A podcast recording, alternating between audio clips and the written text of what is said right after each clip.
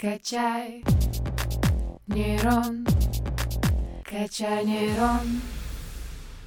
Всем привет! Вы слушаете новый выпуск подкаста «Качай нейрон». У микрофона Игорь Колмаков. Сегодня мы погрузимся в историю и поговорим про международные связи университета и визиты выдающихся деятелей в ТГУ в послевоенное время. А расскажет нам про них лаборант научно-учебной исследовательской лаборатории «Сибирь. Исторические традиции и современность» факультета исторических и политических наук Елизавета Любимова. Всем здравствуйте! Елизавета, расскажи нам, пожалуйста, с какого момента начинается международное сотрудничество университета? Вообще, международное сотрудничество начинается еще в конце 19-го, начале 20 века, и ТГУ вел ее достаточно активно с другими университетами, но визиты были редкими случаями. Университет больше поддерживал широкие научные контакты с ведущими высшими учебными заведениями и исследовательскими институтами Западной Европы. Представители ТГУ, сотрудники принимали участие в работе различных международных научных съездов. То есть в начале века ТГУ начинал на налаживать связи, чтобы после, чуть более чем через столетие, стать уже одним из ведущих университетов мира. В советские годы, в частности, в послевоенное время,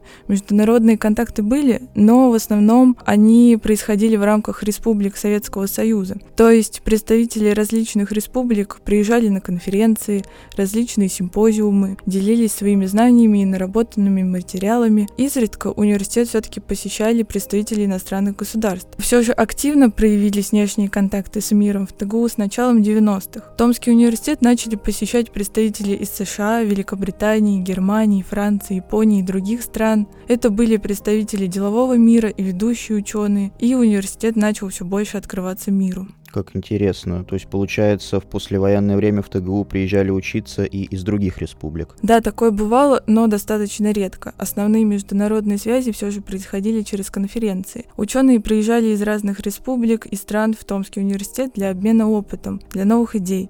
Вообще, конференция — это всегда такое общение, собрание ученых, где они могут показать друг другу, над чем они поработали, чем занялись, обменяться опытом, просто пообщаться какой-то такой, провести диалог культур. В этом плане ТГУ в послевоенный год был уже одним из ведущих мест собраний ученых, причем в области разных сфер науки. Это была и история, и физика, и химия. Например, в 1956 году в Томске была проведена первая всесоюзная межвузовская конференция по химии органических комплексных соединений, и через несколько лет была проведена и вторая такая конференция, тоже в Томске. Она проводилась уже в 1963 году, и в ней принимали участие исследователи из Москвы, Ленинграда, Одессы, Риги, Еревана. Что интересно, участники конференции заметили, что за время между первой и второй конференциями значительно повысился уровень химиков и физиков в области катализа непредельных соединений, то есть по теме, которая была на конференции. Что важно, установился прочный контакт в работе томских химиков-комплексистов с физиками, работающими в этой же области. Благодаря этому открылись большие возможности не только по изучению этих соединений, но и по сотрудничеству. Также в 1962 году проходила вторая сибирская конференция по математике и механике, в которой принимали участие около 200 ученых Москвы, Новосибирска, Томска, Тбилиси, Еревана и других городов Советского Союза. Среди участников был профессор Кованцов из Киева, и Хочу зачитать его цитату, он так хорошо высказался. В Томске сложился достаточно прочный геометрический коллектив, творчество которого известно не только в нашей стране, но в значительной мере и за ее пределами. Лиза, а расскажи, пожалуйста, посещали ли университет какие-либо выдающиеся личности в то время? Да, на самом деле визитов было очень много от разных выдающихся людей. Например, в 70-е годы в ТГУ приезжало несколько режиссеров. В 74 году, например, ботанический сад и научную библиотеку посетил кинорежиссер Андрей Сергеевич Михалков-Кончаловский. Он оставил отзыв в книге посетителей библиотеки. Тоже его зачитаю. «Потрясен вашей замечательной библиотекой, особенно отделом редкой книги. Кажется, что жил бы там, забыл бы, что есть день, ночь, и пожирал бы глазами это богатство. Но человеческой жизни не хватило бы, чтобы хотя бы просмотреть не то, что изучить все эти уникальные книги. Огромное спасибо. Кстати, в октябре 1977 года он снова посетил Томск и побывал на занятии киноклуба ТГУ. И там он рассказал студентам, участникам этого киноклуба, о своей работе над фильмом «Сибириада». А еще В 1975 году в университете побывали кинорежиссер, заслуженный деятель искусств РСФСР Илья Фрес и кинорежиссер Вениамин Давыдович Дорман. Вот что они написали в той же книге почетных посетителей, что и Кончаловский. Мы поражены и восхищены удивительной коллекцией. Это подлинные сокровища.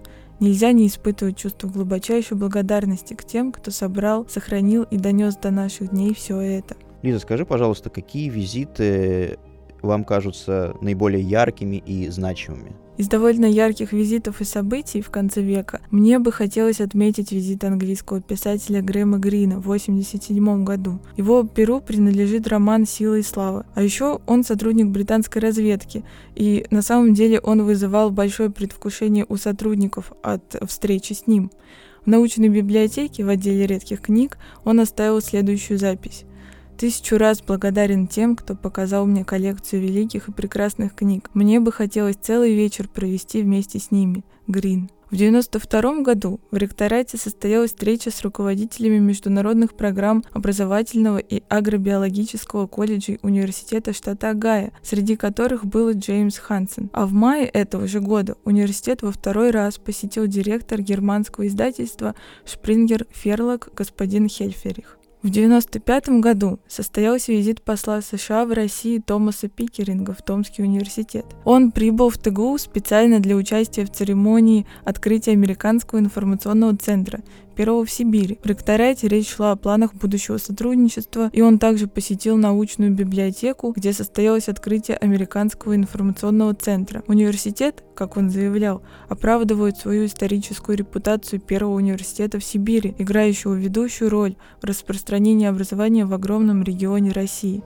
Я рад, что мы тоже можем внести свою лепту в подтверждение этой репутации. Еще такой интересный факт. В этом же году в Томском университете побывал посол Французской республики в России Пьер Морель со своей супругой Ольгой Базановой Морель. И, что интересно, она внучка бывшего ректора ТГУ. Они тоже посетили научную библиотеку и, в принципе, Томский университет. А были ли вообще какие-либо проекты по международному сотрудничеству, и если да, то какие? Да, конечно, были. Просто сейчас не так много информации мы о них находим, но все же есть какая-то. Вообще, чаще сотрудники университета сами выезжали за границу, договаривались с иностранными коллегами, но не наоборот. Говоря о проектах, чаще всего они имели техническое применение и были связаны с каким-то совместным производством новых материалов. Например, в 70-е годы разрабатывались и создавались лазеры на парах металлов.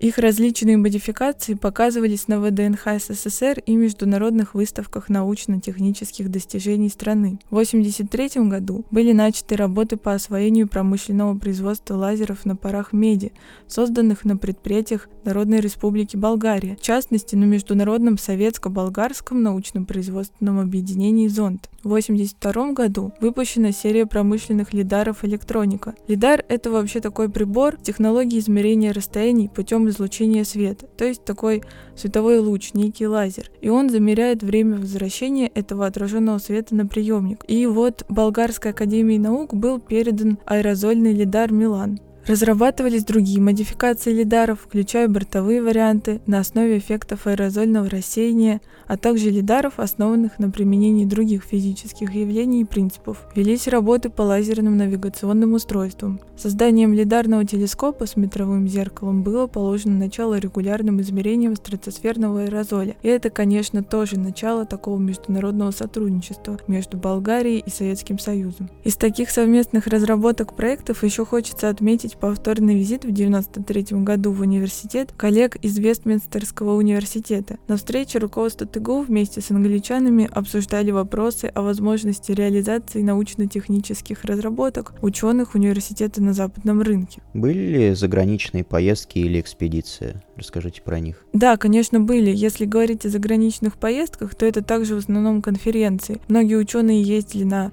различные международные конференции, опять же, как я говорила в начале, обменивались опытом и общались, показывали свои наработки научные. Говоря об экспедициях, их было много, но чаще всего они были в пределах страны, то есть проводились на Алтае, на Байкале, но были экспедиции именно международные – Например, в 1991 году стала реализовываться комплексная программа с целью изучения озонового цикла в стратосфере и тропосфере. Она называлась САТОР.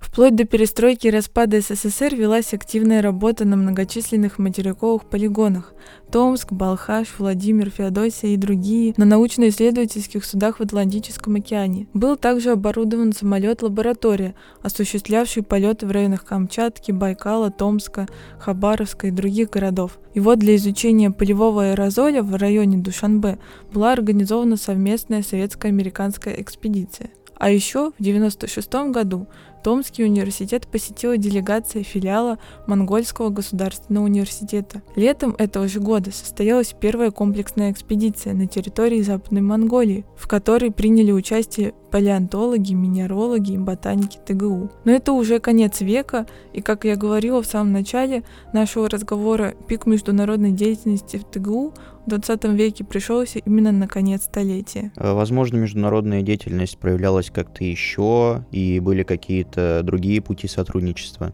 Ученые ТГУ часто становились международными членами и директорами различных международных сообществ, конгрессов, членами редколлегий международных журналов или редакторами, авторами этих международных журналов. То есть было такое сотрудничество, можно сказать, не выходя из дома, не так активно, как это проявляется сейчас, но все же это было. Также исследователи ТГУ создавали научные международные школы. Например, школа Андрея Петровича Дульзина, профессора кафедры литературы и русского языка, насчитывает уже три поколения ученых, среди которых 15 докторов и около 90 кандидатов наук, работающих не только в России, но и в Казахстане, Германии, Польше. И это тоже в какой-то степени международное сотрудничество, когда ученые из разных стран являются учениками школы одного ученого и ученого из Томска. А, например, Владимиром Евсеевичем Зуевым, физиком, профессором кафедры оптика и электронных приборов, была основана научная школа мирового уровня по современным проблемам оптики атмосферы. Он также входил в состав редколлегии ряда не только отечественных, но и международных журналов. В общем, Томский университет не стоял на месте все это время, и результат, который есть у нас сейчас, это результат долгого пути, который Томский университет начал еще в конце 19 века и медленно, но упорно продолжал вплоть до современности.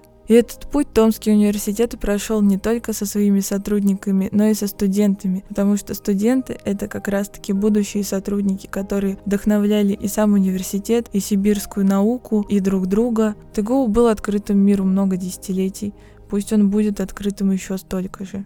Елизавета, спасибо вам за такой потрясающий вывод и за то, что погрузили нас э, в историю университета. Это было действительно познавательно и интересно. Дорогие слушатели, вам спасибо за внимание. Продолжаем оставаться на связи. Я же Игорь Колмаков с вами, как обычно, не прощаюсь, а лишь говорю до свидания и до новых встреч. Качаем нейроны 145 лет.